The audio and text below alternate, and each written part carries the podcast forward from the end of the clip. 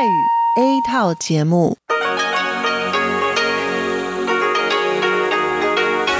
ที่นี่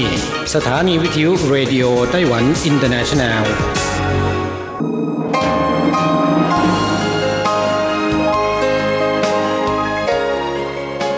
กลับมาฟังขณะนี้ท่านกำลังอยู่กับรายการภาคภาษาไทยเรดิโอไต้หวันอินเตอร์เนชันแนลหรือ RTI ออกกระจายเสียงจากกรุงไทเปไต้หวันสาธารณรัฐจีน เป็นประจำทุกวันนะครับ นอกจากรับฟังทางเครื่องรับวิทยุได้แล้ว ยังสามารถรับฟังรายการผ่านระบบออนไลน์ได้ที่ thai.rti.org.tw หรือที่ RTI Fanpage นะครับ ขอเชิญติดตามรับฟังรายการของเราได้ ตั้งแต่บัดนี้เป็นต้นไป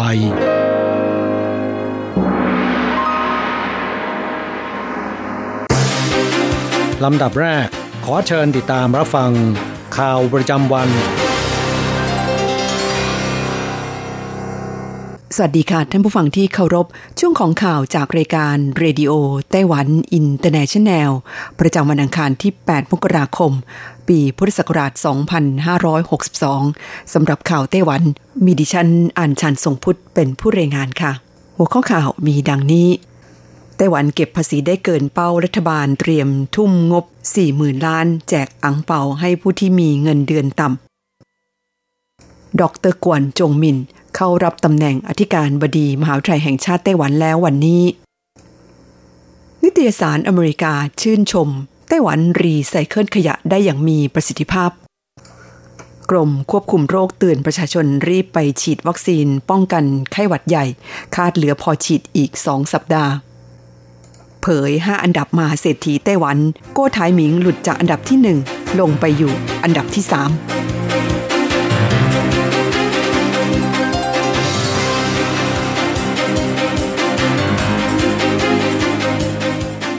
ต่อไปเป็นรายละเอียดของข่าวค่ะ อันดับแรกไปดูข่าวที่กำลังเป็นประเด็นร้อนในสังคมไต้หวันขณะนี้นั่นก็คือรัฐบาลไต้หวันจัดเก็บภาษีได้เกินเป้า เตรียมทุ่มงบประมาณ 40,000 ล้าน แจกอังเปาให้แก่คนที่มีเงินเดือนน้อย ย้อนกลับไปเมื่อ 10 ปีที่แล้ว ไต้หวันเผชิญกับสึนามิเศรษฐกิจ อดีตประธานาธิบดีมาอิงจิว ใช้วิธีแจกคูปองซื้อสินค้ากระตุ้นเศรษฐกิจเมื่อเร็วนี้ประธานาธิบดีชาอิงหวนผู้นำไต้หวันคนปัจจุบัน เสนอแนวคิดให้แจกอังเปาให้แก่ผู้มีรายได้ต่ำ โดยกำหนดเป้าหมายไปที่ผู้มีเงินเดือนต่ำกว่า 30,000 เหรียญไต้หวัน คาดจะมีผู้ได้รับอนิสงประมาณ 3 ล้านกว่าคน แต่ละคนจะได้รับประมาณ 10,000 กว่าเหรียญและเมื่อสัปดาห์ที่แล้วนายกรัฐมนตรีไล่ชิงเต๋อได้เชิญหน่วยงานที่เกี่ยวข้องมาหารือถึงความเป็นไปได้ และแนวทางการจ่ายเงินอุดหนุนให้แก่ผู้มีรายได้ต่ำ โคลัสโยธากาโฆษกสภาบริหารเปิดเผยว่าต้องมีการจัดทำระเบียบกฎหมายขึ้นมาเป็นพิเศษ และต้องผ่านการพิจารณาจากสภานิติบัญญัติทั้ง 3 วาระ มีการสอดส่อง โดยสภานิติบัญญัติ และคำนวณเวลาตั้งแต่ตอนนี้ การจะจ่ายเงินให้ก่อนตรุษจีนนั้นคาดว่าคงเป็นไปไม่ได้ สภาบริหารยังระบุว่าในช่วง 2 ปีที่ผ่านมาไต้หวันมีอัตราการขยายตัวทางเศรษฐกิจทำให้รัฐสามารถจัดเก็บภาษีได้สูงเกินเป้าหมาย ดังนั้นสมควรนำเงินส่วนนี้ไปช่วยเหลือกลุ่มผู้ด้อยโอกาสและผู้มีรายได้ต่ำเข้าต่อไป ดร กวนจงมินเข้ารับตำแหน่งอธิการบดี มหาวิทยาลัยแห่งชาติไต้หวันแล้ววันนี้ เช้าวันที่ 8 มกราคมนี้ มหาวิทยาลัยแห่งชาติไต้หวันหรือ NTU ได้จัดพิธีส่งมอบตำแหน่งอธิการบดีสมัยที่ 12 โดยมีนายหลินเถิงเจียว ปลัดกระทรวงศึกษาธิการไต้หวันร่วมเป็นสักขีพยานดรกัวต้าเวยรักษาการอธิการบดี ได้มอบตราประทับประจำตำแหน่งอธิการบดีมหาวิทยาลัยแห่งชาติไต้หวัน ให้แก่ดรกวนจงมิน อธิการบดีคนใหม่ โดยในพิธีดังกล่าว มีสื่อมวลชนไต้หวันแห่ไปทำข่าวเป็นจำนวนมาก นับเป็นการยุติประเด็นความขัดแย้ง เรื่องตำแหน่งอธิการบดีมหาวิทยาลัยแห่งชาติไต้หวันลงอย่างเป็นทางการ ดรกวนจงมินกล่าวขณะปราศัยในพิธีส่งมอบตำแหน่งว่า การเข้ารับตำแหน่งอธิการบดีมหาวิทยาลัยแห่งชาติเป็นอีกขั้นตอนหนึ่งของชีวิต ที่ถือว่ามีความหมายยิ่งใหญ่ชีวิตของท่านถือว่ามีบุญสัมพันธ์กับมหาวิทยาลัยแห่งชาติไต้หวัน และถือเป็นโอกาสดีที่ท่านจะตอบแทนบุญคุณ พร้อมให้คำมั่นว่าจะทำหน้าที่นี้อย่างสุดความสามารถ นอกจากนี้ยังได้อ้างอิงคำพูดของลินดอนเบนจอนประธานาธิบดีสหรัฐคนที่ 36 ที่เคยกล่าวไว้ว่า อย่ามัวคิดถึงอดีต เพราะถึงอย่างไรมันก็ผ่านไปแล้ว พรุ่งนี้เรามีสิทธิ์เลือกได้ว่าจะยอมแพ้หรือสู้ต่อไปทั้งนี้ดรกวนจงมินได้รับเลือกจากคณะกรรมการการเลือกตั้งอธิการบดีมหาวิทยาลัยแห่งชาติไต้หวัน ตั้งแต่วันที่ 5 มกราคม 2561 แต่ถูกกระทรวงศึกษาธิการไต้หวันอ้างว่าขั้นตอนการเลือกตั้งมีปัญหา ไม่ยอมอนุมัติให้เขาเข้ารับตำแหน่ง ส่งผลให้กลายเป็นประเด็นขัดแย้งในสังคมไต้หวันมาเป็นเวลานานนับปี จนรัฐมนตรีว่าการกระทรวงศึกษาธิการไต้หวันต้องลาออกไป 3 คนสำหรับประวัติการศึกษาของดรกวนจงมิน จบการศึกษาระดับปริญญาตรีจากมหาวิทยาลัยเวินฮวาหรือ Chinese Culture University สาขาเศรษฐศาสตร์ จบการศึกษาระดับปริญญาโทและปริญญาเอก สาขาเศรษฐศาสตร์ จากมหาวิทยาลัยแคลิฟอร์เนียของสหรัฐ ได้ชื่อว่าเป็นนักวิชาการที่มีชื่อเสียงของไต้หวัน เคยดำรงตำแหน่งประธานคณะกรรมการ เพื่อการพัฒนาแห่งชาติหรือ NDC ในยุคของอดีตประธานาธิบดีหม่าอิงจิ่วข่าวต่อไปนิตยสารอเมริกาชื่นชมไต้หวันรีไซเคิลขยะได้อย่างมีประสิทธิภาพ เว็บไซต์ทางการของสถาบันสมิธโซเนียนซึ่งเป็นสถาบันที่มีอำนาจและหน้าที่ควบคุมพิพิธภัณฑ์ต่างๆ ทั่วสหรัฐอเมริกา รวม 19 แห่ง ได้เผยแพร่บทความเกี่ยวกับความสำเร็จ ด้านการรีไซเคิลขยะของไต้หวัน ที่ลงตีพิมพ์ ในนิตยสาร Ensia ของสถาบันสิ่งแวดล้อม มหาวิทยาลัยมิเนโซตาของสหรัฐ บทความดังกล่าวระบุว่า ไต้หวันเป็นประเทศที่มีการรีไซเคิลขยะได้อย่างมีประสิทธิภาพมากที่สุดแห่งหนึ่งของโลก สามารถรีไซเคิลขยะได้ประมาณ 55%ของขยะจากครัวเรือน ร้านค้าและร้านอาหาร ขณะที่ภาคอุตสาหกรรมสามารถรีไซเคิลขยะได้มากถึง 70%และในปี 2515 ไต้หวันมีบริษัทรีไซเคิลขยะมากกว่า 1,500 ราย ผลประกอบการสูงกว่า 2,000 ล้านเหรียญสหรัฐ รัฐบาลไต้หวันวางแผนจัดการขยะ ด้วยการส่งเสริมให้ประชาชนและภาคธุรกิจ ลดการสร้างขยะ ด้วยการแยกประเภทขยะ และใช้ถุงขยะที่ต้องจ่ายเงินซื้อทำให้ไต้หวันประสบความสำเร็จในการลดปริมาณขยะลงจากวันละ 1.2 กิโลกรัมต่อคนเมื่อ 15 ปีที่แล้ว เหลือวันละ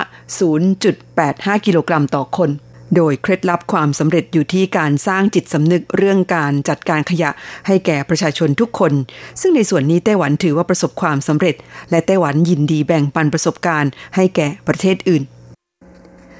เข้าต่อไปกรมควบคุมโรคเตือนประชาชนรีบไปฉีดวัคซีนป้องกันไข้หวัดใหญ่ เหลือพอฉีดอีกสองสัปดาห์ กรมควบคุมโรคกระทรวงสาธารณสุข และสวัสดิการไต้หวันสาธารณจีนเปิดเผย ในวันที่ 7 มกราคมที่ผ่านมาว่า ไข้หวัดใหญ่เริ่มระบาดหนัก และคาดว่าจะระบาดรุนแรงที่สุดในช่วงตรุษจีนปีนี้ ขณะนี้เหลือวัคซีนในคลังประมาณ 130,000 โดส คาดจะใช้หมดภายใน 1-2 สัปดาห์นี้ วอนประชาชนที่มีคุณสมบัติสอดคล้องกับการฉีดวัคซีนฟรี ให้รีบไปฉีดวัคซีนโดยเร็ว นายหลวอีจิน รองอธิบดีกรมควบคุมโรคเปิดเผยว่า นับจากเปิดให้มีการฉีดวัคซีนป้องกันโรคไข้หวัดใหญ่ประจำปี ตั้งแต่เดือนตุลาคมปีที่แล้วเป็นต้นมา จนถึงวันที่ 6 มกราคมปีนี้ มีประชาชนไปรับการฉีดวัคซีนแล้ว 5.11 ล้านโดส อย่างไรก็ดีจำนวนผู้ป่วยโรคไข้หวัดใหญ่ยังคงเพิ่มขึ้นอย่างต่อเนื่อง จึงเรียกร้องให้ประชาชนควรไปรับการฉีดวัคซีนป้องกัน โดยเฉพาะกลุ่มเสี่ยง ซึ่งจะได้รับการฉีดวัคซีนฟรีสำหรับผู้ที่มีคุณสมบัติสอดคล้องกับการฉีดวัคซีนฟรี หรือถือเป็นกลุ่มเสี่ยง ประกอบด้วยทารกอายุครบ 6 เดือนขึ้นไป เด็กวัยก่อนเรียน เด็กนักเรียนชั้นประถมศึกษา มัธยมศึกษาตอนต้นและตอนปลาย สตรีมีครรภ์และพ่อแม่ที่มีบุตรอายุยังไม่ครบ 6 เดือน ผู้ที่มีอายุตั้งแต่ 50 ปีขึ้นไป แพทย์พยาบาลและเจ้าหน้าที่ในสถานพยาบาล สถานดูแลเด็กเล็ก และสถานดูแลคนชรา หรือสามารถสอบถามรายละเอียดได้จากสายด่วน 1922 เขาต่อไปเผย 5 อันดับมหาเศรษฐีไต้หวัน กัวไทยมิงหลุดจากอันดับที่ 1 ลงไปอยู่อันดับที่ 3 ผลการจัดอันดับ 5 มหาเศรษฐีไต้หวันของนิตยสาร Forbes ที่ประกาศเมื่อวันที่ 7 มกราคมที่ผ่านมา กัวไทมิง ประธานกลุ่ม Foxconn ถูกชายเยียนมิง ประธานกลุ่มว่านวันเบียดตกลงจากอันดับที่ 1 ลงไปอยู่อันดับที่3โดยทรัพย์สินรวมกว่า 5,400 ล้านเหรียญสหรัฐ หรือประมาณ 162,000 ล้านเหรียญไต้หวัน ส่วนมหาเศรษฐีอันดับที่สองคืออินเหยียนเหลียง ประธานกลุ่มรุนเท็กซ์ด้วยทรัพย์สินรวมกว่า 4,700 ล้านเหรียญสหรัฐ อันดับที่ 3 คือกัวไถหมิง ซึ่งร่วงลงจากตำแหน่งมหาเศรษฐีอันดับที่ 1 ของไต้หวัน ติดต่อกันมานานหลายปี เนื่องจากราคาหุ้นบริษัทดิ่งลง ทรัพย์สินหดหายไปประมาณ 1,600 ล้านเหรียญสหรัฐ เหลือทรัพย์สินรวม 4,600 ล้านเหรียญสหรัฐ อันดับที่ 4 คือช่ายหงถู ประธานกลุ่มคาเท่ไฟแนนเชียลด้วยทรัพย์สินรวม 3,700 กว่าล้านเหรียญสหรัฐ และอันดับที่ 5 คือลินปายลี ประธานกลุ่มควันต้าด้วยทรัพย์สินรวม 3,700 ล้านเหรียญสหรัฐท่านผู้ฟังคะที่ท่านรับฟังจบลงไปแล้วนั้นเป็นช่วงของข่าวไต้หวันประจำวันนี้นำเสนอโดยดิฉันอัญชันทรงพุทธค่ะ ต่อไปขอเชิญฟังข่าวต่างประเทศและข่าวจากเมืองไทยค่ะ สวัสดีครับคุณฟังที่รักและเคารพทุกท่านครับสำหรับในช่วงของข่าวต่างประเทศและข่าวจากเมืองไทยในวันนี้นะครับ ก็มีผมกฤษณัยแสประพาสเป็นผู้รายงานครับ เรามาเริ่มต้นกันที่ข่าวคราวเกี่ยวกับการสำรวจของสถาบัน ISEAS หรือ y u s u p i s h a k นะครับซึ่งเป็นองค์กรของรัฐบาลสิงคโปร์นะครับ เปิดเผยผลสำรวจความคิดเห็น ผู้คนในภูมิภาคเอเชียตะวันออกเฉียงใต้หรืออาเซียนจำนวน 1,000 กับ 8 รายนะครับ รวมทั้งนักวิชาการนักการศึกษา นักธุรกิจข้าราชการและก็สื่อมวลชน เพราะว่าผู้ตอบแบบสอบถามนะครับ ส่วนใหญ่ร้อยละกว่า 70%ห่วงกังวลถึงการเจรจาระหว่างรัฐบาลชาติตัวเองกับจีนตามนโยบาย 1 แถบ 1 เส้นทางของรัฐบาลจีน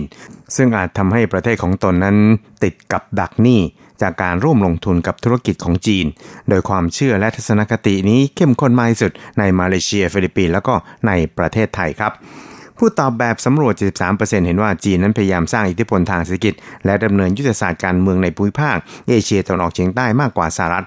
นอกจากนั้น 70%เห็นควรให้รัฐบาลของชาติตัวเองนั้นเพิ่มความรอบคอบระมัดระวังในการเจรจากับจีน และราว 60%เห็นว่า อิทธิพลของสหรัฐในวิภาคเอเชียตะวันออกเฉียงใต้ เสื่อมลงมากตลอดในช่วงปีที่ผ่านมา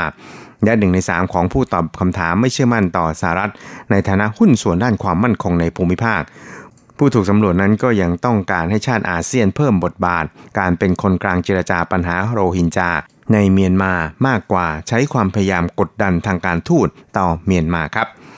ช่วงนี้เราไปติดตามข่าวๆจากเมืองไทยกันบ้างครับพลเอกอนุพงศ์เผ่าจินดารัฐมนตรีมหาไทย ได้กล่าวถึงจดหมายเวียนของสำนักบริหารการทะเบียน กรมการปกครองกระทรวงมหาดไทย แจ้งสำนักทะเบียนจังหวัดกทมอำเภอ และท้องถิ่น ชะลอการปฏิบัติตามแผนงานเตรียมการเลือกตั้งสสครับว่า ความชัดเจนเรื่องการเลือกตั้งนั้นต้องไปสอบถามกกต ส่วนเนื้อหาในหนังสือที่ระบุให้สำนักทะเบียนจังหวัดกทมอำเภอและท้องถิ่น เตรียมการเลือกตั้งสสเป็นการเลือกตั้งทั่วไป ปี 2562 ลงวันที่ 21 ธันวาคมนะครับ เนื่องจาก มีความเข้าใจว่าจะมีการเลือกตั้ง ตามที่สังคมรู้กัน ทุกอย่างต้องมีการเตรียมการ ทั้งการทำบัญชี การจัดหน่วยเลือกตั้งตามที่กกตแบ่งเขต การแจ้งเจ้าบ้านอะไรต่างๆ เกี่ยวข้องในพระราชกิจสีกาให้มีการเลือกตั้งเมื่อพระราชกิจสีกาให้มีการเลือกตั้ง ยังไม่ประกาศในราชกิจจานุเบกษา ทางกกตได้ประสานมายังมหาดไทย ซึ่งเราก็ต้องแจ้งชะลอการปฏิบัติตามแผนงานเตรียมการดังกล่าวนะครับ สุดท้ายครับเราไปดูเกี่ยวกับทางด้าน นายสมคิดจาตุศรีพิทักษ์รองนายกนะครับ กล่าวปาฐกถาในงานสัมมนา Thailand Economic Challenges 2019 ครับว่าปีที่ผ่านมานะครับอัตราการขยายตัวทางเศรษฐกิจหรือ GDP ของไทย จะอยู่ในช่วงประมาณ 4-4.2%หรือไม่ขึ้นอยู่กับเดือนธันวาคม หากมีการเบิกจ่ายดี น่าจะขยายตัวได้ถึงร้อยละ 4.2 ซึ่งถ้าไม่ดีนั้นอาจลดลงมาเล็กน้อย แต่อยู่ในช่วงนี้เนี่ยเศรษฐกิจขยายตัว 4%ถือว่าดีมากแล้ว ส่วนการเลือกตั้งที่กำลังจะมีขึ้น รัฐบาลจะเน้นดูแลเรื่องหลักๆสำหรับในอนาคตมีข้อสังเกต 3 ประการนั่นก็คือประการแรกปีนี้นั้นมีความไม่แน่นอนสูง จากปัจจัยภายนอกที่ไทยคุมไม่ได้ แต่ได้รับผลกระทบแน่นอนครับ ตั้งแต่นายโดนัลด์ทรัมป์ขึ้นเป็นผู้นำสหรัฐ และประกาศนโยบายอเมริกันเฟิร์สหรืออเมริกามาก่อน ก็ได้สร้างความไม่แน่นอนเกิดขึ้นสูง แต่เศรษฐกิจสหรัฐนั้นกลับดีขึ้นจริงครับ ส่วนการที่สหรัฐสร้างความขัดแย้งกับจีนนั้นได้สร้างความเสี่ยงให้กับทุกประเทศทั่วโลก โดยประเทศที่มีปัญหามากก็คือประเทศส่งออกสินค้า อย่างเช่น สิงคโปร์ไทยฮ่องกงไต้หวัน จึงเห็นได้ว่ามูลค่าการส่งออกของไทยที่บวกอยู่ดีๆ กลับพลิกมาเป็นติดลบ และปริมน้ำหรืออีกส่วนหนึ่งเมื่อหุ้นตกก็กระทบกันทั่วโลก เมื่อความมั่งคั่งหาย คนก็จับจ่ายน้อยลงทำให้คนมองว่าปีหมูทอง จะยังเป็นหมูอยู่หรือเปล่า ครับช่วงเดือนไปติดตามอัตราแลกเปลี่ยนระหว่างค่าเงินเหรียญไต้หวันกับเงินบาท แล้วก็เงินเหรียญสหรัฐกันครับหากต้องการโอนเงินบาท 10,000 บาทนะครับก็ต้องใช้เงินเหรียญไต้หวัน 9,830 เหรียญไต้หวัน หากต้องการแลกเป็นเงินสด 10,000 บาท ก็ต้องใช้เงินเหรียญไต้หวัน 10,000 กับ 120 เหรียญไต้หวันสำหรับอัตราแลกเปลี่ยนระหว่างค่าเงินเหรียญไต้หวันกับเงินเหรียญสหรัฐในวันนี้นะครับ1เหรียญสหรัฐต้องใช้เงินเหรียญไต้หวัน 31.08 เหรียญไต้หวันแลกซื้อ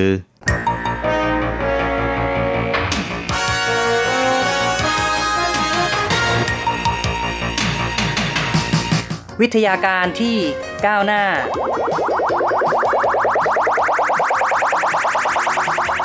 ชีวิตความเป็นอยู่ที่ทันสมัย อะไรที่ใหม่ ๆ ล้ำยุค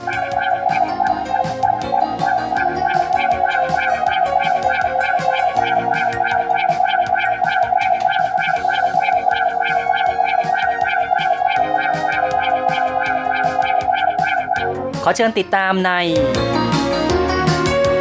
ไต้หวันไฮเทค ดำเนินรายการโดย แสงชัย กิตติภูมิวง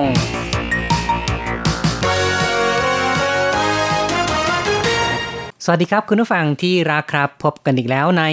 รายการไต้หวันไฮเทค ผมแสงชัยนะครับ ในครั้งนี้เราจะคุยกันในหัวข้อ หุ่นยนต์เครื่องดื่มเขย่าได้รับรางวัลสุดยอดนวัตกรรมปี 2018 เครื่องดื่มเขย่านั้นถือว่าเป็นเครื่องดื่มที่ได้รับความนิยมไม่น้อยนะครับ เป็นเครื่องดื่มที่มีการปรุงมีการชงแบบสดครับ ทั้งชาชนิดต่างๆ พนักงานขายนั้นต้องสารวนนะครับในการชงชา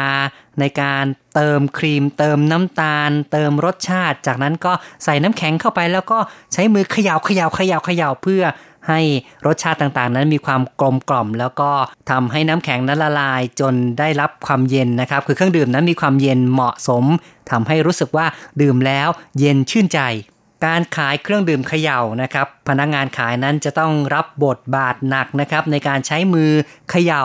เสียกำลังแรงงาน แล้วก็ยังต้องสารวนกับการปรุงเยอะแยะตั้งหลายขั้นตอนซึ่งต่อมานะครับร้านจำหน่ายเครื่องดื่มเขย่าหรือว่าแผงจำหน่ายเครื่องดื่มเนี่ยก็มีการ ใช้เครื่องจักรเข้ามาแทนที่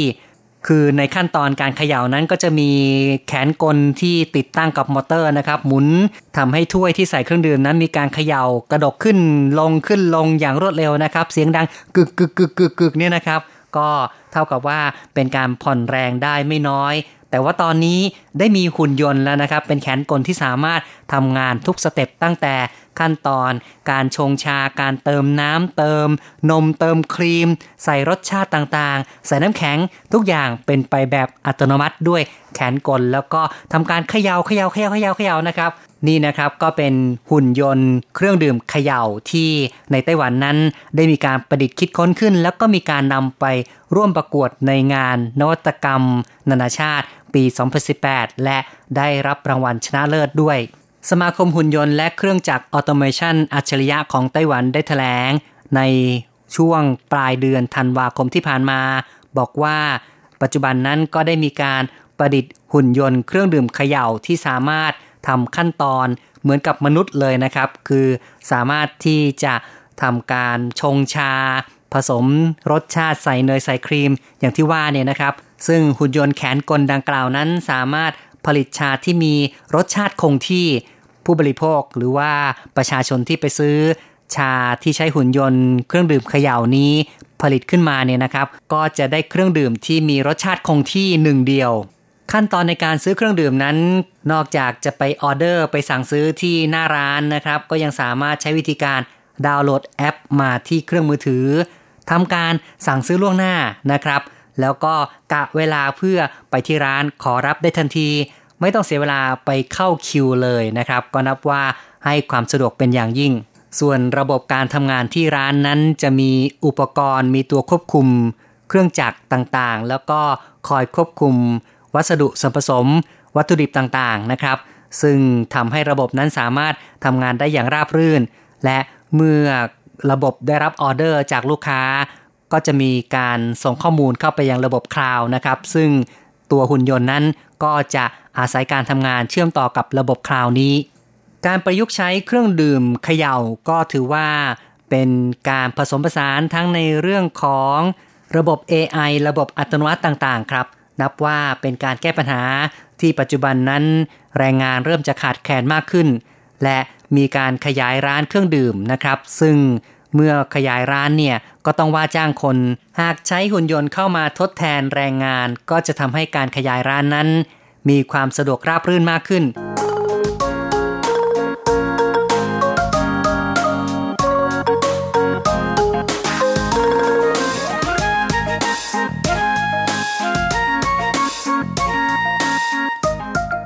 หุ่นยนต์บริการนั้นถือว่าเป็นหุ่นยนต์ที่กำลังมาแรง คือมีการใช้งานที่แพร่หลายมากขึ้นเรื่อยๆ แล้วก็กำลังจะเข้าทดแทนแรงงานของมนุษย์ จากการประเมินนะครับขององค์การแรงงานระหว่างประเทศ ได้ระบุว่า ปัจจุบันนั้นแรงงานของทั่วโลกเนี่ย 50%นะครับคือครึ่งหนึ่งของแรงงานทั่วโลกนั้นจะทำงานอยู่ในภาคบริการ ซึ่งก็ได้แก่ในส่วนของร้านค้านะครับ การค้าปลีก การขนส่ง การอำนวยความสะดวกทางด้านอาหาร และธุรกิจบริการอื่น ๆ กล่าวได้ว่าแรงงานของโลกส่วนใหญ่นะครับ ประมาณครึ่งหนึ่งทีเดียวของจำนวนแรงงานทั้งหมดเนี่ยต้องอาศัยการทำงานในภาคบริการ แต่ก็เป็นที่น่ากังวลเหมือนกันนะครับ ซึ่งองค์กรที่มีความเชี่ยวชาญด้านการตลาดเนี่ยนะครับ ก็ได้ทำการวิจัยออกมา พบว่าในปี 2030 หรือว่าอีก 12 ปีข้างหน้านั้น จะมีแรงงานประมาณ 8 ล้านคนที่จะถูกแทนที่ด้วยหุ่นยนต์ และถ้าหากว่าจะมองโลกในแง่ดีนะครับ คือเป็นการคาดคิดว่าหุ่นยนต์นั้นคงคงจะค่อยๆเข้ามาทดแทนแรงงานคน คงจะไม่ได้เป็นแบบปุบปับทีเดียวนะครับ แต่ถึงกระนั้นก็ตามในอีก 10 กว่าปีข้างหน้าก็คาดว่า จะต้องมีแรงงานอย่างน้อย 400 ล้านคนเนี่ยนะครับ ที่จะได้รับผลกระทบคืออาจจะต้องตกงานกันละนะครับ ยังมีตัวเลขทางด้านประชากรที่บ่งชี้ว่าในปี 2030 นั้น ประชากรโลกจะเพิ่มจาก 7,630 ล้านคน เป็น 8,550 ล้านคน เพราะฉะนั้นเนี่ยมนุษย์ก็คงต้องแย่งงานกันนะครับ คือนอกจากว่ามนุษย์กับมนุษย์ต้องแย่งงานกันเองแล้ว ยังต้องไปแย่งงานกับหุ่นยนต์ด้วย เทคโนโลยีที่เจริญมากขึ้นนั้น คงจะทำให้มนุษย์เรานั้น มีความเป็นอยู่ที่อาจจะต้องแข่งแย่งกันมากขึ้น ทั้งที่คนเนี่ยก็เป็นผู้ที่สร้างหุ่นยนต์ขึ้นมา และถ้าว่ามนุษย์นั้น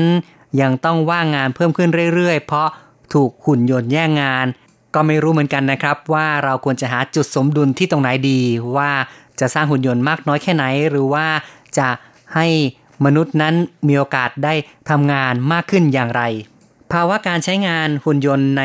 ภาคธุรกิจบริการนั้นกำลังมีความแพร่หลาย อย่างที่คงจะปฏิเสธไม่ได้ เพราะว่าถ้าจะดูในตัวอย่างของประเทศอื่น ๆนะครับ ในญี่ปุ่นนั้น ก็ได้มีข่าวคราวว่ามีหุ่นยนต์เนี่ยได้เข้าไปให้บริการในด้านการชงกาแฟ ซึ่งก็ทำให้ต้นทุนกาแฟนั้น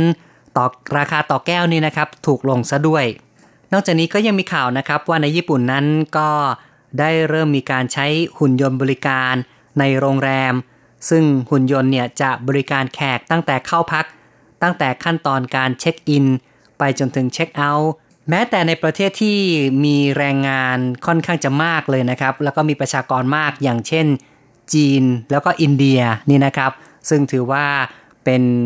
ประเทศที่แรงงานน่าจะราคาถูกอยู่นะ แต่ก็กลับเป็นว่ามีการใช้หุ่นยนต์ในภาคบริการ ในร้านอาหารไม่น้อยเช่นกันนะครับ เหล่านี้ล้วนแต่เป็นแนวโน้มในกระแสโลกที่กำลังเกิดขึ้น ในไต้หวันนั้นยังมีหุ่นยนต์บริการที่น่าจับตามองนะครับ ซึ่งเป็นหุ่นยนต์ที่ ได้เริ่มใช้งานกันมาจริง ๆ จัง ๆ แล้วนะครับ ตั้ง2สปีแล้ว อย่างเช่นหุ่นยนต์ของบริษัท ASUS นะครับ ซึ่งก็คือเซนโบเป็นหุ่นยนต์ที่ทำงานเป็นผู้ช่วยภายในบ้านเซนโบนั้นสามารถเคลื่อนที่อย่างอิสระ คือมีล้อนะครับที่สามารถหมุนเคลื่อนไหวไปตามที่ต่างๆ ในบ้านหรือว่าในในบริษัทในสถานที่ทำงานนะครับ ซึ่งจะมีหน้าจอที่เปรียบเสมือนกับเป็นใบหน้า สามารถแสดงสีหน้าท่าทางได้ มีกล้องที่สามารถจดจำใบหน้า ใช้ถ่ายภาพนิ่ง บันทึกวิดีโอ หรือใช้เป็นวิดีโอคอล แล้วก็เซนโบนั้นยังสามารถใช้เป็นรีโมทควบคุมอุปกรณ์ไฟฟ้าอัจฉริยะในบ้านได้ด้วย และยังสามารถรับคำสั่งด้วยเสียงนะครับ คือผู้เจ้าของเนี่ยทักทายว่า hey Senbo นะครับ หุ่นยนต์ก็จะโต้ตอบเป็นภาษาพูดได้ ซึ่งเซนโบนั้นยังสามารถใช้งานเป็นนักเล่านิทานให้เด็กๆฟัง สามารถที่จะเป็นเสมือนกับเป็นครูที่ช่วยสอนเด็กๆนะครับ ในขณะเดียวกันก็สามารถจะเป็นผู้ช่วยของแม่บ้าน คือขณะที่กำลังประกอบอาหารนั้น สามารถสั่งเซนโบให้เปิดสูตรอาหาร เปิดตำราอาหารนะครับ เพื่อจะได้ดูพร้อมกับการปรุงอาหารได้ Zenbo ที่สร้างขึ้นมาในตอนแรกนั้นก็เน้นการใช้งานในครอบครัวเป็นหลัก ซึ่งสามารถเป็นเพื่อนๆกับเด็ก เป็นเลขาส่วนตัวสำหรับพ่อบ้านหรือแม่บ้านนะครับ ที่จะคอยรายงาน ความเรียบร้อย หรือว่าสถานการณ์ต่างๆ ในบ้าน สามารถแจ้งเตือนไปยังสมาร์ทโฟน ของคนในครอบครัว แล้วก็สามารถเป็นเครื่องมือที่เข้าถึงโซเชียลมีเดียเข้าถึงเว็บออนไลน์ ในการสั่งซื้อสินค้า และก็สามารถที่จะสตรีมมิ่งภาพยนตร์หรือว่ารายการโทรทัศน์ ทั้งหมดนี้ก็จะมี AI นะครับหรือว่า artificial intelligence ปัญญาประดิษฐ์เนี่ยเป็นหัวใจสำคัญอย่างหนึ่งนะครับ ในการที่จะทำให้เจ้า Zenbo นั้นสามารถใช้งานได้อย่างสะดวกราบรื่น Zenbo นั้นมีราคาขายคิดเป็นเงินไทยนี่ก็ประมาณ 21,000 กว่าบาทนะครับ ก็ถือว่าเป็นราคาที่สามารถจับต้องได้ไม่ได้แพงมากจนเกินไป และในปัจจุบันนั้นเซนโบก็ได้เริ่มมีการที่จะขยายเข้าสู่ในวงการธุรกิจ ทางผู้ผลิตนะครับ ซึ่งก็คือบริษัท ASUS ของไต้หวันนั้น ได้เริ่มที่จะขยายการร่วมมือกับบริษัทห้างร้านต่างๆ ที่จะนำไปใช้เป็นหุ่นยนต์บริการ ในเรื่องของเป็นพนักงานต้อนรับนะครับ หรือว่าเป็นผู้ที่จะคอยตอบคำถามเกี่ยวกับผลิตภัณฑ์สินค้าให้แก่ลูกค้า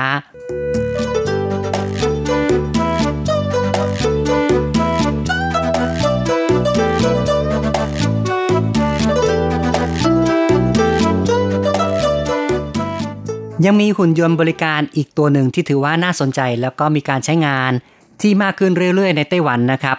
ซึ่งหุ่นยนต์ที่ว่านี้ก็คือ Pepper Pepper นั้นไม่ใช่หุ่นยนต์สัญชาติไต้หวันโดยแท้ เป็นความร่วมมือระหว่างไต้หวันกับญี่ปุ่น ซึ่ง Pepper นั้น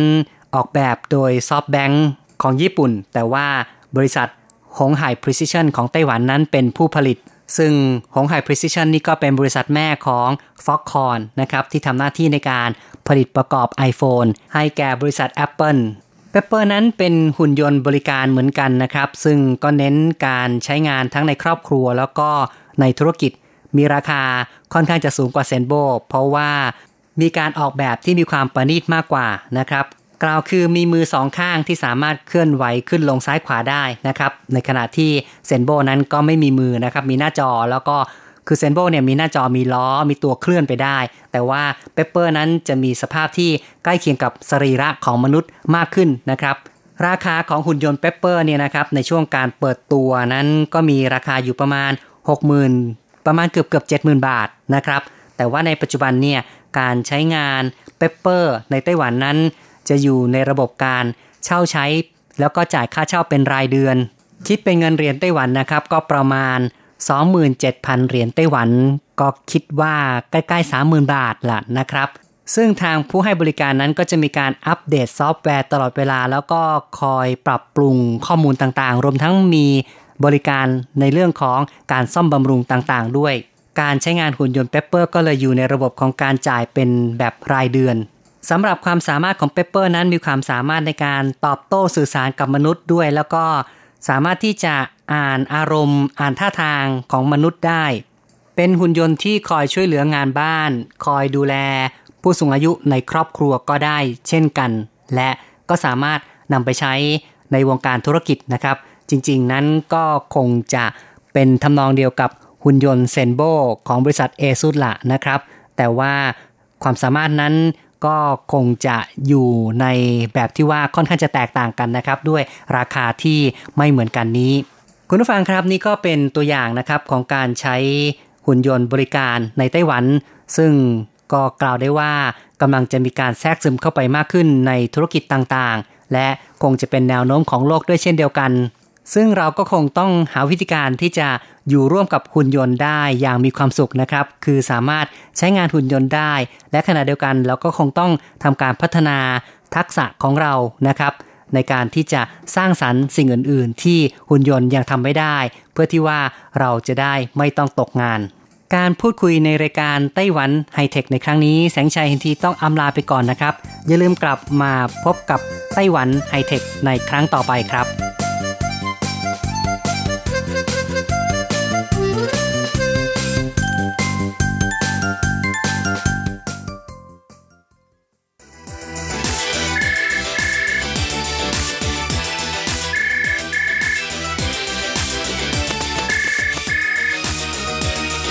ที่นี่มีเรื่องราวมากมาย ที่นี่มีสิ่งที่น่าสนใจ เราเชื่อว่าที่นี่มีสิ่งที่คุณอยากรู้ อยากเห็น อยากสัมผัส ที่นี่ไต้หวัน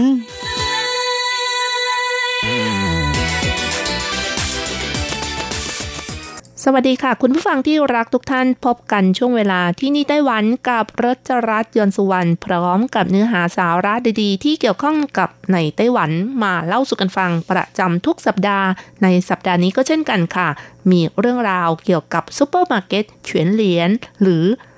PX Mart ซึ่งเป็นซูเปอร์มาร์เก็ตแบรนด์ไต้หวันยอดขายอันดับหนึ่งเตรียมบุกตลาดอีคอมเมิร์ซมาเล่าสู่กันฟังค่ะ ค่ะ คุณผู้ฟังคะซุปเปอร์มาร์เก็ตยี่ห้อเฉียนเหลียนหรือ PX Mart นะคะ ก็เป็นซุปเปอร์มาร์เก็ตที่มียอดขายดีที่สุดในไต้หวัน ผ่านการขยายตลาดอย่างไม่ขาดสายตลอดเวลา 20 ปี จากเริ่มแรกเดิมทีก็มีสาขาเพียง 66 แห่งเท่านั้นค่ะ จนปัจจุบันมีมากถึง 960 สาขาทั่วไต้หวัน และในปีนี้นะคะ ของไตรมาสที่ 1 จะมีสาขาเพิ่มทะลุ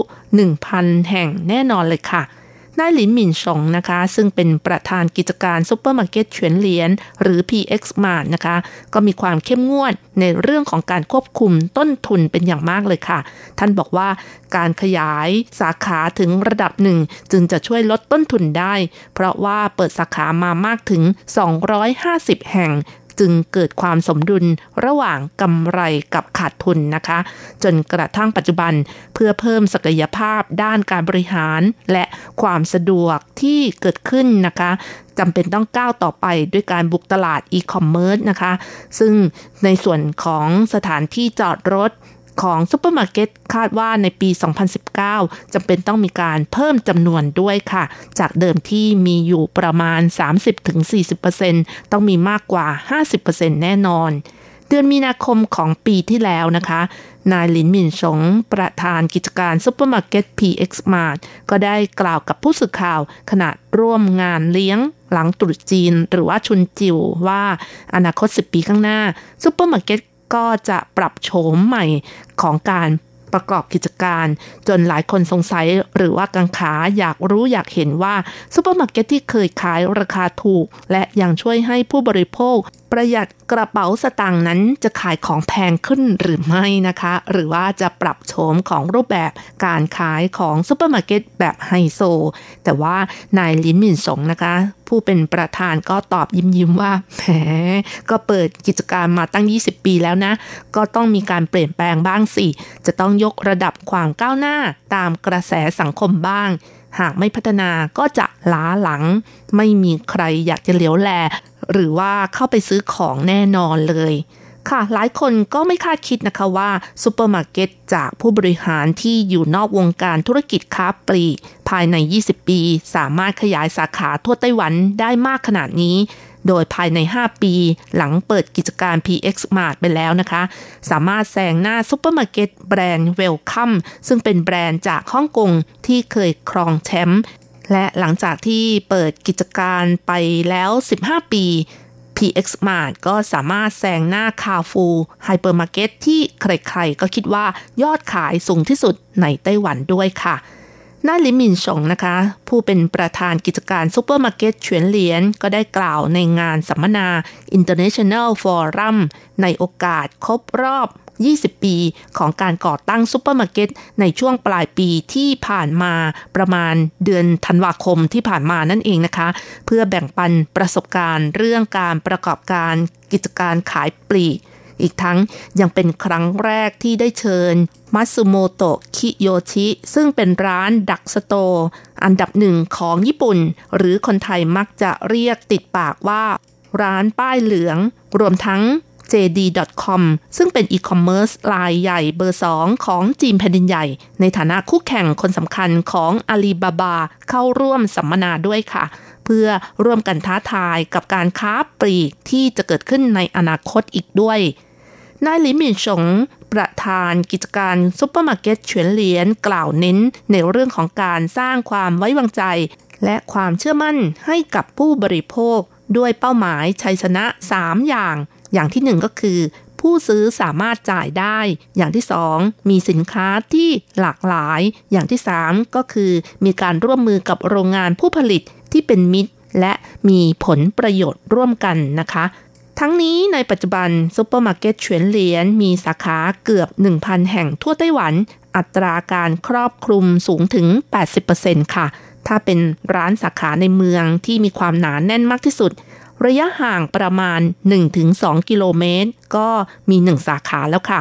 ผลประกอบการในปี 2017 สูงถึง 1,8,800 ล้านเหรียญไต้หวัน และถ้าจะเปรียบเทียบกับตอนที่นายลินมินสงรับกิจการจากร้านสวัสดิการข้าราชการในขณะนั้นนะคะ ที่มีสาขาเพียง 66 แห่งเท่านั้น และยอดประกอบการต่อปีมีเพียง 12,700 ล้านเหรียญไต้หวัน จนปัจจุบันเติบโตถึง 14 เท่าตัว จนได้รับการกล่าวขานว่าเป็นความอัศจรรย์ของธุรกิจค้าปลีกในไต้หวันที่สำคัญยิ่ง และการที่ซูเปอร์มาร์เก็ต PX Mart นะคะ สามารถพัฒนาศักยภาพได้สำเร็จภายในระยะเวลา 20 ปี นับตั้งแต่เริ่มต้นจนกระทั่งปัจจุบัน ก็กล่าวได้ว่ามีความเกี่ยวข้องกับทัศนะอันกว้างไกลของนายลินหมินสงผู้เป็นประธานของซุปเปอร์มาร์เก็ตนั่นเองค่ะ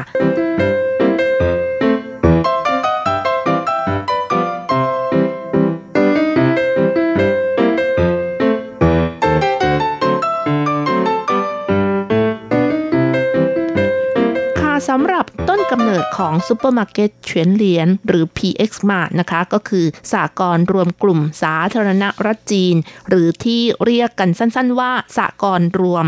ให้บริการกับเจ้าหน้าที่ข้าราชการไม่ต้องเสียภาษีการประกอบการ และยังมีเงินอุดหนุนจากรัฐบาลอีกด้วยค่ะ และสินค้าที่วางขายนั้นจะมีราคาถูกกว่า ร้านค้าทั่วไปประมาณ 10-20% ผลประกอบการต่อเดือน เฉพาะในช่วงเทศกาลวันศาสตร์จีน เพียงแค่สาขาเดียวสูงถึง 80 ล้านเหรียญไต้หวัน ซึ่งถือเป็นยอดขายสูงสุด และเป็นสีเท่าของยอดขายปกติอีกด้วย อย่างไรก็ตามก็เป็นที่น่าเสียดายอย่างยิ่งนะคะเนื่องจากว่าในปี 1990 นั้นต้องเผชิญกับร้านค้าปลีกขนาดใหญ่จากต่างประเทศที่ทะลักเข้ามาเปิดสาขาในไต้หวันมากที่สุดค่ะ ทำให้สหกรณ์รวมที่อยู่ในละแวกใกล้เคียงกับไฮเปอร์มาร์เก็ตขนาดใหญ่ที่เปิดเพิ่มมาได้รับผลกระทบ ผลประกอบการต่อปีจาก 20,000 ล้านเหรียญไต้หวัน ลดฮวบฮาบลงอยู่ที่ประมาณ 12,700 ล้านเหรียญไต้หวัน ขณะนั้นประธานกรรมการสหกรณ์รวม รวมทั้งคณะกรรมการตรวจสอบ และกรรมการสหกรณ์ผู้อาวุโสทั้ง 3 คน รวมตัวกันไปปรึกษานายหลินหมินสงให้ช่วยประกอบกิจการต่อก็คือเทคโอเวอร์ต่อนั่นเองค่ะ และขณะนั้นเองนายหลินหมินสงอายุแค่ 46 ปี และไม่เคยก้าวเข้าไปในสหกรณ์แม้แต่ก้าวเดียว แต่ก็เข้าไปรับกิจการ จนปัจจุบันสามารถบริหารกิจการซูเปอร์มาร์เก็ตจนพลิกฟื้นขึ้นมาเป็นซูเปอร์มาร์เก็ตยอดขายอันดับหนึ่งของไต้หวันค่ะ ปัจจุบันเฉียนเหลียนหรือ PX Mart นะคะ ก็เป็นซูเปอร์มาร์เก็ตที่ตั้งอยู่ใกล้บ้านมากที่สุด มีสมาชิก 9 ล้านกว่าราย สมาชิกไปซื้อสินค้าในร้านสาขา ครองสัดส่วน 70%รายได้จากการประกอบการครองสัดส่วน 85%สำหรับเป้าหมายใน 20 ปีข้างหน้า นั่นก็คือ สาขาร้านทุกแห่งจะมีจุดศูนย์กลางของ e-service เพื่อตอบสนองต่อความต้องการของลูกค้า ในเรื่องของการบริการ e-service หรือบริการอิเล็กทรอนิกส์นั้น ก็ถือเป็นอีกรูปแบบหนึ่งของการพาณิชย์อิเล็กทรอนิกส์ที่นำมาประยุกต์ใช้สำหรับให้บริการผ่านสื่ออิเล็กทรอนิกส์ในธุรกิจด้านต่างๆ เพื่อสร้างความสะดวกรวดเร็วให้กับลูกค้า บริการสั่งซื้อสินค้าจากร้านค้าต่างๆ ผ่านอินเทอร์เน็ต แทนการที่จะต้องเดินไปซื้อเองที่ร้าน ด้วยการใช้เทคโนโลยีอินเทอร์เน็ตมาใช้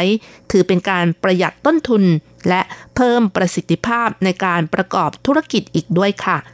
ในเรื่องของการวางแผนดำเนินการให้บริการการพาณิชย์อิเล็กทรอนิกส์ หรืออีคอมเมิร์ซนะคะนายเซียเจียนหนัน ประธานบริหารซุปเปอร์มาร์เก็ตเฉียนเหลียนชี้ว่าตั้งแต่วันที่ 1 มกราคม ปี 2019 เป็นต้นไป ทางซุปเปอร์มาร์เก็ตเฉียนเหลียนจะติดต่อกับผู้ประกอบการ ผู้ผลิตสินค้าที่ส่งให้กับซุปเปอร์มาร์เก็ตเพื่อร่วมกันจำหน่ายสินค้า อีกทั้งจัดส่งสินค้าให้กับผู้บริโภค และยังสามารถให้ทางผู้ประกอบการ ผู้ผลิตสินค้าเห็นตัวเลขของการขายสินค้าแต่ละสาขาของซุปเปอร์มาร์เก็ตอีกด้วยค่ะ ด้วยความโปร่งใสแบบทันเหตุการณ์ ซึ่งก็ทำให้เกิดผลดีก็คือ สามารถเพิ่มปริมาณการขายสินค้า และลดการกักตุนสินค้า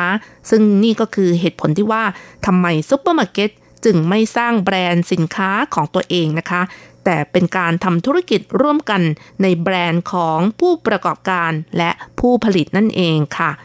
ช่องทางการดำเนินการก็คือการใช้แอปพลิเคชัน Line หรือว่า Facebook นะคะ ซึ่งเป็น โซเชียลมีเดียในการติดต่อกับผู้บริโภคแบบทันเหตุการณ์ นอกจากนี้แล้วทางซูเปอร์มาร์เก็ตก็ยังเปิดช่องทางการจัดแสดงหรือการทำกิจกรรมแบบเปิดเผย เพื่อให้ผู้ประกอบการเข้ามามีส่วนร่วม เพื่อเพิ่มช่องทางการโปรโมทสินค้า เปิดตัวสินค้า สู่เป้าหมาย สุดท้ายก็คือการร่วมกันซื้อขายสินค้าทางอินเทอร์เน็ต หรืออีคอมเมิร์ซเพื่อลดต้นทุนนั่นเองค่ะ ค่ะคุณฟังคะเรื่องนี้ก็คาดการว่าในไตรมาสที่ 4 ของปี 2019 นะคะ ผู้บริโภคก็สามารถโหลดแอปพลิเคชันของซูเปอร์มาร์เก็ตเฉวียนเหลียนเพื่อหาข้อมูลของสินค้าที่ขาย หรือสั่งซื้อสินค้า ตรวจสอบ จ่ายเงิน รับสินค้าที่ร้านสาขา หรือส่งสินค้าไปที่บ้านได้ค่ะ เพราะฉะนั้นในอนาคตการขายสินค้า ขายปลีก และการบริการที่อยู่ใกล้ผู้บริโภคมากที่สุดก็คือผู้ที่ชนะนั่นเองนะคะ ซึ่งก็เป็นเหตุผลที่ว่าทำไมซูเปอร์มาร์เก็ตเฉวียนเหลียนหรือว่า PX Mart นะคะมีการใช้สโลแกนในการบริการว่า ซื้อเท่าที่บริโภค หรือว่าบริโภคเท่าไหร่ก็ซื้อเท่านั้น ภาษาจีนคือ吃多少買多少 เพราะว่าการซื้อสินค้าในซูเปอร์มาร์เก็ตที่ใกล้บ้านที่สุดมีความสะดวกมากค่ะ ต้องการรับประทานเท่าไหร่ก็ซื้อเท่านั้นจะได้ไม่ต้องฟุ่มเฟือย อีกทั้งยังสามารถยกระดับความสดของสินค้าได้อีกด้วย ซึ่งในอนาคตนะคะ ทุกสาขาของซูเปอร์มาร์เก็ตเฉวียนเหลียนหรือว่า PX Mart ก็เสมือนคลังจ่ายสินค้าการบริการสินค้าอีคอมเมิร์ซก็คือผู้บริโภคอยากจะซื้อสินค้าก็สั่งได้ทันที และจะสั่งซื้อตอนไหนก็ได้ ก็ถือว่ามีความสะดวกมากเลยนะคะ ไม่ต้องออกจากบ้านก็สามารถมีสินค้าหรือว่าบริโภคอาหารได้ และเป็นยุคดิจิทัลที่หลายคนต้องเผชิญในอนาคตแน่นอนเลยค่ะ ขณะเดียวกันก็ยังสามารถสั่งซื้อสินค้าที่เกี่ยวข้องเพิ่มเติมได้และนอกจากนี้ก็ยังมีการร่วมมือกับ drugstore สุดยอดของญี่ปุ่น มัตสึโมโตะ คิโยชิ หรือร้านป้ายเหลืองที่ไปเปิดสาขาในประเทศไทยด้วยนะคะ และมีการคาดการว่าในปี 2019 บัตรดิจิตอลในไต้หวันนะคะ ก็สามารถนำไปใช้ในประเทศญี่ปุ่น ด้วยแนวความคิดที่ว่า ไร้พรมแดนของการขายปลีก ไต้หวันและญี่ปุ่นสามารถใช้ร่วมกันได้ค่ะ นี่ก็เป็นแนวความคิดการค้าปลีกเบื้องต้น ส่วนในเรื่องของรายละเอียดที่ตกลงกันเป็นอย่างไรก็ไม่ได้เปิดเผยนะคะ เราคงต้องติดตามกันต่อไปค่ะ เอาละค่ะ คุณผู้ฟังเวลาของรายการหมดลงอีกแล้วนะคะ อย่าลืมค่ะ กลับมาติดตามเรื่องราวดีๆ ได้ใหม่ ในช่วงเวลาที่นี่ไต้หวันกับรจรัสจนสวรรค์ในช่วงสัปดาห์หน้าเวลาเดียวกันสำหรับวันนี้ ขอให้คุณผู้ฟังทุกท่าน โชคดี มีความสุขสวัสดีค่ะ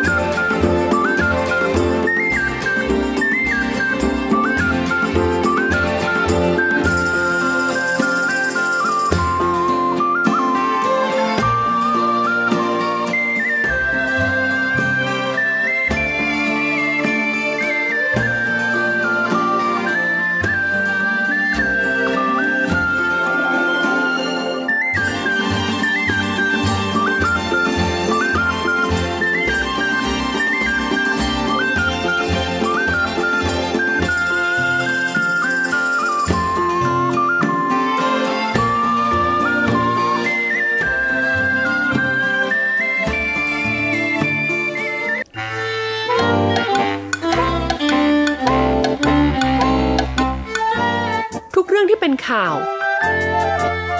ทุกเรื่องที่เป็นกระแสในสังคมไต้หวัน เราจะจับมาเล่าให้คุณฟังทุกสัปดาห์ ผ่านมุมมองของคนรุ่นใหม่ที่นี่ RTI พร้อมหรือยัง ถ้าพร้อมแล้ว เปิดหู เปิดตา เปิดใจ ไปกับรายการ มิติใหม่ ไต้หวัน ส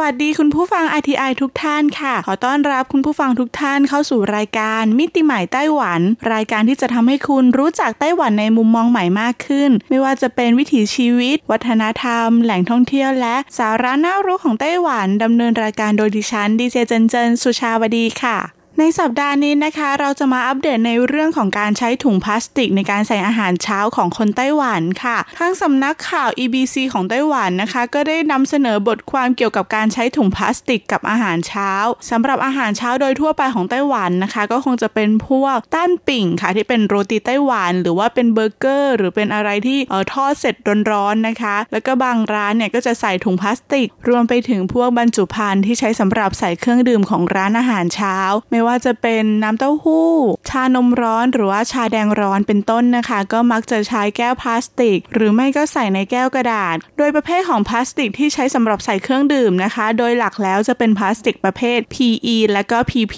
ส่วนหลอดที่ใช้ดื่มนะคะ ส่วนใหญ่ก็จะเป็นหลอดที่ทำจากพลาสติกประเภท PP เช่นกัน ซึ่งเราก็จะพบว่าร้านอาหารเช้ามีการใช้ถุงพลาสติกค่อนข้างมากค่ะ ว่าแต่บรรจุภัณฑ์จากพลาสติกของร้านอาหารเช้าเหล่านี้นะคะ ได้รับมาตรฐานหรือเปล่า มีความทนต่อความร้อนได้ดีแค่ไหน ซึ่งนี่ก็เป็นเรื่องที่น่าสนใจที่เราควรจะศึกษาเอาไว้ค่ะ แล้ววันนี้เราจะนำเอาเรื่องราวเหล่านี้มาบอกเล่าให้คุณผู้ฟังได้ฟังกันค่ะ แต่ก่อนอื่นเรามาทำความรู้จักกับประเภทของพลาสติก ที่นิยมใช้เป็นบรรจุภัณฑ์กันคร่าวๆกันก่อนค่ะ ซึ่งประเภทแรกนะคะคือประเภทโพลีเอทิลินค่ะ หรือว่าประเภท PE นะคะ เป็นพลาสติกที่นิยมใช้มากที่สุดสำหรับเป็นบรรจุภัณฑ์นิยมผลิตเป็นถุง ฟิล์ม ขวด และเครื่องใช้ในครัวเรือน พลาสติกในกลุ่มนี้นะคะ ความจริงแล้วก็แบ่งออกได้ 2 ชนิดใหญ่ ๆ ชนิดแรกเป็นชนิด LDPE นิยมผลิตเป็นถุงฟิล์มหดและฟิล์มยืด หรือว่าใช้เคลือบเป็นวัสดุผลิตภัณฑ์ชนิดอื่น เพื่อช่วยในการปิดผนึกแล้วก็ป้องกันไอน้ำค่ะ ลักษณะของพลาสติกชนิดนี้จะมีความใสแต่ไม่มีความมันวาว มีความนิ่มเหนียวและยืดหยุ่น ทนอุณหภูมิต่ำได้เป็นอย่างดี เราจึงเรียกถุงที่ผลิตจากพลาสติกชนิดนี้ว่าถุงเย็นค่ะ โดยถุงเย็นจะสามารถทนอุณหภูมิต่ำได้มากถึง 40 องศาเซลเซียสทำให้ถุงชนิดนี้ไม่กรอบและแตกเมื่อแช่ในช่องแช่แข็งปกติทั่วไป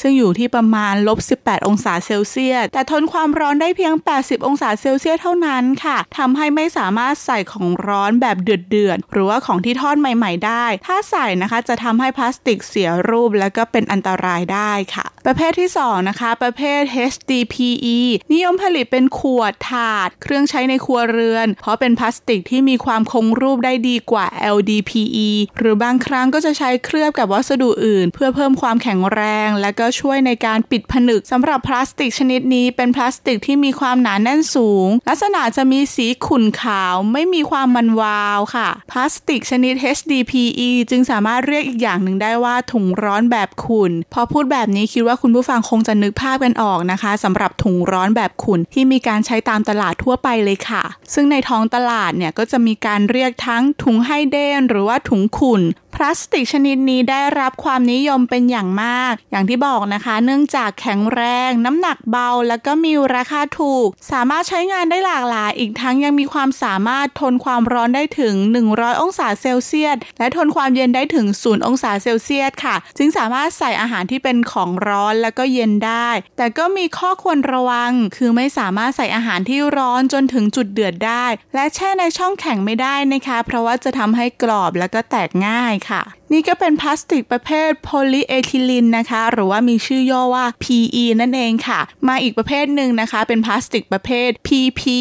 โพลีโพรพิลีนค่ะ หรือว่าถุงร้อนแบบใสนั่นเอง ลักษณะมีความใสเหมือนแก้ว มีความมันวาว เป็นพลาสติกที่มีคุณสมบัติใกล้เคียงกับ PE ค่ะ แต่ว่ามีความทนทานต่อความร้อนได้สูงถึง 120 องศาเซลเซียสในขณะที่ LDPE เมื่อสักครู่นะคะ ทนความร้อนได้เพียง 80 องศาเซลเซียสเท่านั้น พลาสติกประเภท PP ป้องกันการซึมผ่านของไอ้น้ำได้ดี มีความทนทานต่อสารเคมี ตัวทำละลาย สามารถใส่ในน้ำเดือด หรือว่าอาหารที่ร้อนจัดได้อย่างดีค่ะ แต่ถุงชนิดนี้ไม่สามารถทนความเย็นได้ เมื่อแช่ช่องแข็งจะกรอบแล้วก็เปราะแตกได้ง่าย มาดูที่ประเภทต่อไปนะคะ เป็นประเภท PVC หรือว่า Polyvinyl Chloride ค่ะ พลาสติกประเภทนี้เป็นพลาสติกที่สามารถทำให้มีความยืดหยุ่น และปรับปรุงแต่งคุณสมบัติของพลาสติกได้มาก ดังนั้นจึงก่อให้เกิดปัญหาในการใช้งานกับอาหารค่ะ เนื่องจากสารที่เติมเข้าไปเป็นสารพลาสติกไซเซอร์ หรือว่าสารตั้งต้นนะคะ สามารถหลุดออกมาปนเปื้อนกับอาหารได้ ในการใช้งานของพลาสติกชนิดนี้นะคะ นิยมผลิตเป็นฟิล์มใช้ห่อผักผลไม้ เพราะว่ายอมให้ไอ้น้ำซึมผ่านได้ดี และยอมให้ก๊าซออกซิเจนเข้าออกได้ดีอีกด้วย ไม่เหมาะที่จะใช้ในอุณหภูมิสูงเกิน 80 องศาเซลเซียสค่ะ ถัดมานะคะเป็นประเภท PS ค่ะ ประเภทโพลิสไตรีนเป็นพลาสติกที่นิยมใช้มากชนิดหนึ่งเช่นกัน เนื่องจากเป็นฟิล์มที่มีความใส มีความมันวาว และก็เหนียว ป้องกันการซึมผ่านของก๊าซได้ดี และมีความคงรูปดีจึงเหมาะสำหรับการผลิตด้วยเครื่องจักรที่มีความเร็วสูง ในการใช้งานมักจะใช้ห่อหรือว่าทำถุงบรรจุผลิตผลเกษตร เช่นผักผลไม้ ไม้ตัดดอก เพราะว่าการและไอ้น้ำเข้าออกได้ดี และนิยมทำเป็นหน้าต่างของกล่องกระดาษแข็ง เพื่อสามารถมองเห็นสินค้าได้ดีค่ะ และพลาสติกชนิดนี้ยังสามารถเคลือบด้วยไอของอลูมิเนียมได้ดีด้วย จึงนิยมทำเป็นถุงสำหรับบรรจุอาหารสำเร็จรูปทำให้สามารถคงรูปได้ดีค่ะ และนี่นะคะก็เป็นพลาสติกที่นินิยมนำมาใช้เป็นบรรจุภัณฑ์ในการใส่อาหารนั่นเองค่ะ เรามองย้อนกลับมาที่ร้านอาหารเช้าของไต้หวันนะคะ เมื่อเราไปซื้ออาหารเช้าแบบห่อกลับบ้านเนี่ย พวกอาหารเช้าร้อนๆอย่างตั้นปิ่ง โรตีไต้หวันที่เราได้กล่าวไปนะคะ รวมถึงพวกแซนด์วิช ขนมหัวผักกาด เกี๊ยวซาเป็นต้นก็จะถูกใส่ในถุงพลาสติกให้เรา รวมไปถึงพวกเครื่องดื่มร้อนๆ ก็จะถูกใส่ในแก้วพลาสติก บวกกับหลอดพลาสติก เห็นได้ว่าร้านอาหารเช้ามีการใช้บรรจุภัณฑ์พวกพลาสติกกันค่อนข้างมาก หรือแม้กระทั่งบางทีเราทานในร้านนะคะ อย่างจานที่ใส่อาหารก็จะถูกห่อด้วยพลาสติกหนึ่งชั้น แล้วเอาอาหารวางลงบนถุงเหล่านั้นค่ะ ก็เป็นสิ่งที่ผู้บริโภคหลายท่านนะคะ กังวลว่าสิ่งที่เรารับประทานเข้าไปเนี่ยเราจะรับประทานสารเคมีเข้าไปโดยไม่รู้ตัวหรือเปล่า ซึ่งอย่างที่เราได้นำเสนอไปเกี่ยวกับประเภทของพลาสติก จะเห็นได้ว่าพลาสติกบางประเภทเนี่ยไม่เหมาะสมที่จะนำมาเป็นบรรจุภัณฑ์ในการใส่อาหารค่ะ จากผลการสำรวจโดยทั่วไป คาดว่าประเภทของพลาสติกที่ร้านอาหารเช้าใช้โดยทั่วไป เป็นพลาสติกประเภท PE และประเภท PP ซึ่ง PE ก็แบ่งออกได้เป็น 2 ชนิดอย่างที่เราได้กล่าวไปนะคะสำหรับชนิด HDPE สามารถทนความร้อนได้ในอุณหภูมิระหว่าง 90 ถึง 110 องศาเซลเซียส ส่วนชนิด LDPE นะคะ ทนความร้อนได้ในอุณหภูมิระหว่าง 70 ถึง 90 องศาเซลเซียส ส่วนประเภท PP ทนต่อความร้อนได้ในอุณหภูมิระหว่าง 90 ถึง 140 องศาเซลเซียส จากข้อมูลดังกล่าว ก็จะพบว่าการใช้พลาสติกประเภท HDPE และก็ประเภท PP เป็นบรรจุภัณฑ์สำหรับใส่อาหาร มีความทนต่อความร้อนได้ที่จัดอยู่ในเกณฑ์ที่ปลอดภัย แต่สำหรับพลาสติกประเภท LDPE นั้น มีความทนต่ออุณหภูมิความร้อนที่อยู่ในเกณฑ์ที่ต่ำกว่ามาตรฐาน หากนำพลาสติกเช่นนี้มาเป็นบรรจุภัณฑ์ใส่อาหารร้อนๆจะมีผลทำให้สารพลาสติกจากบรรจุภัณฑ์ละลายสู่อาหารได้ และหากรับประทานต่อเนื่องเป็นเวลานาน ก็จะส่งผลอันตรายต่อร่างกายค่ะ ซึ่งโดยปกติแล้วพลาสติกที่ขายทั่วไปต่างก็มีฉลากกำกับ และบอกถึงความทนต่อความร้อนของพลาสติกนั้นๆ หากร้านอาหารเช้าเลือกซื้อถุงพลาสติกอย่างใส่ใจ ก็ลดความเสี่ยงของการทานสารพลาสติกเหล่านั้นเข้าไปได้มากทีเดียวค่ะสำหรับเรื่องแก้วพลาสติกแล้วก็หลอดดูดนะคะ แก้วน้ำพลาสติกและหลอดดูดมักจะถูกพูดถึงอยู่บ่อยครั้งว่าจะมีสารพลาสติกไซเซอร์ อย่างในโซเชียลก็มีบางคนบอกว่า หลอดดูดทำมาจากพลาสติกประเภท PVC เพราะฉะนั้นเมื่อดื่มเครื่องดื่มจากหลอดดูดก็เหมือนกับการดื่มสารพลาสติกไซเซอร์เข้าไปด้วย แต่ความจริงแล้วไม่ได้เป็นแบบนั้นนะคะ เดี๋ยวเราจะมาทำความรู้จักกับสารพลาสติกไซเซอร์กันก่อนค่ะสำหรับสารพลาสติกไซเซอร์เป็นสารที่ใส่ในโพลิเมอร์ หรือผลิตภัณฑ์พลาสติก เพื่อลดจุดหลอมที่ทำให้เกิดการไหลของพลาสติกทำให้เม็ดพลาสติกมีความยืดหยุ่นและอ่อนนุ่มขึ้น สะดวกต่อการดึง รีดฉาบ หรือหล่อแบบ และยังเป็นตัวรักษาความอ่อนนุ่มไม่ให้เสียไปโดยง่าย อีกทั้งยังมีคุณสมบัติเป็นฉนวนไฟฟ้าทนต่อกรดด่าง น้ำมันและผงซักฟอก โดยจะใส่ประมาณ 20-40%โดยน้ำหนัก พลาสติกไซเซอร์จึงมีความสำคัญต่ออุตสาหกรรมผลิตพลาสติกอย่างยิ่งค่ะ โดยเฉพาะในอุตสาหกรรมพลาสติกโพลีไวนิลคลอไรด์นะคะ หรือว่า PVC ซึ่งเป็นพลาสติกที่นำไปทำประโยชน์ได้มากมาย อย่างเช่น ภาชนะบรรจุอาหาร ฟิล์มห่ออาหาร เครื่องมือแพทย์ เช่น ถุงบรรจุเลือด น้ำเกลือ สายยางที่ต่อกับเครื่องมือแพทย์ รองเท้ากระเป๋าเสื้อผ้ากระเบื้องยางปูพื้น สายไฟ เทปพันสายไฟ ท่อน้ำแท็งก์เก็บสารเคมีและอื่นๆ โดยที่มีการใช้พลาสติกไซเซอร์ในอุตสาหกรรมพลาสติก PVC ถึง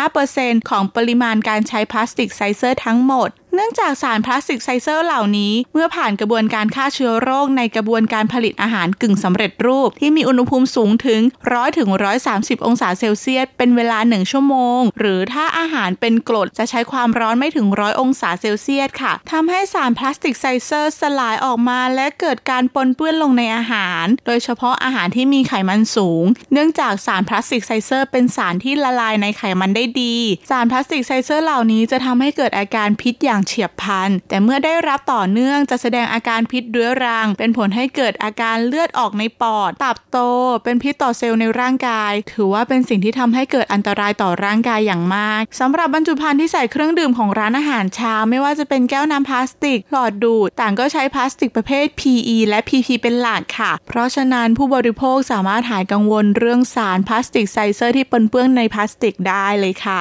ซึ่งสำหรับผู้บริโภคอย่างเราบางทีเราก็ไม่ทราบว่าทางร้านใช้พลาสติกประเภทไหน เราทำได้แค่ใส่ใจและสังเกต มองรูปลักษณ์ภายนอกของตัวพลาสติกค่ะ ความจริงแล้วก็สังเกตได้ง่ายนะคะ เพราะหากตัวพลาสติกมีการอ่อนตัว เสียสภาพ แปรสภาพนะคะ หรือว่ายุบตัวเมื่อพบกับความร้อน หรือมีกลิ่นแปลกๆ เราก็ควรจะงดทานอาหารในบรรจุภัณฑ์นั้นเลยค่ะ อย่างไรก็ตามไต้หวันก็ยังคงรณรงค์ให้ใช้ผลิตภัณฑ์ที่ลดโลกร้อน อย่างเช่น ใช้ภาชนะหรือว่าแก้วน้ำของตนในการไปซื้ออาหาร การใช้ช้อนซ่อมส่วนตัว รวมทั้งั้งปัจจุบันก็ยังมีการใช้หลอดดูดอลูมิเนียมที่คิดค้นขึ้น เพื่อลดการใช้หลอดดูดพลาสติก อย่างเพื่อนๆรอบตัวเจนหลายคนก็มีหลอดของตัวเองเกือบทุกคนค่ะ เพราะนอกจากจะช่วยลดถุงพลาสติกแล้วยังช่วยลดขยะไปได้เยอะมาก ช่วงนี้ก็หมดเวลาของรายการมิติใหม่ไต้หวันแล้ว หากคุณผู้ฟังมีคำถาม มีคำติชมอะไร สามารถส่งมาพูดคุยกับเราได้นะคะที่ thai at rti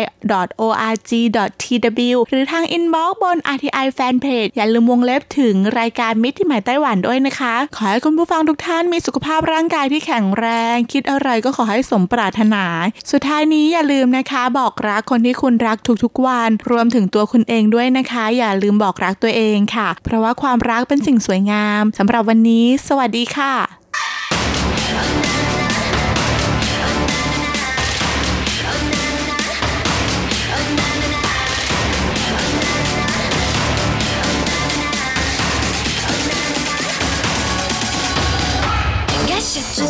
性格，却不肯将就言和，从不满意所谓合格，对每个我攻无不可，参赛者越来越多，天地却只有一个，号角一声头也不回，我眼中只瞄准让我拿下上个我早早传授，记录爱的我，其实精神不超越等于坠落，不原地错过，让我吞下上个我，失去养分，进化下个我，虎视眈眈人太多，我只在乎一个对手。Fight hard and play hard 是种承诺，我和我这无尽战斗。十年地下之城的磨练，才造就了这个最倔强的杰作。Fight hard and play hard 是种执着，他玩才认真的玩了。十年之后，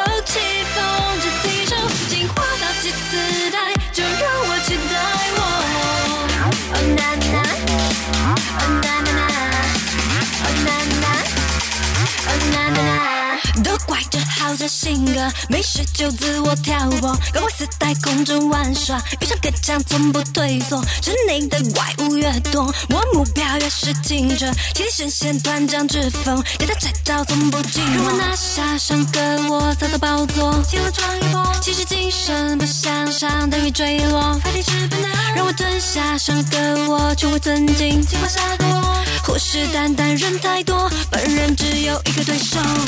Fight hard and play hard 是种承诺，我和我这无尽战斗。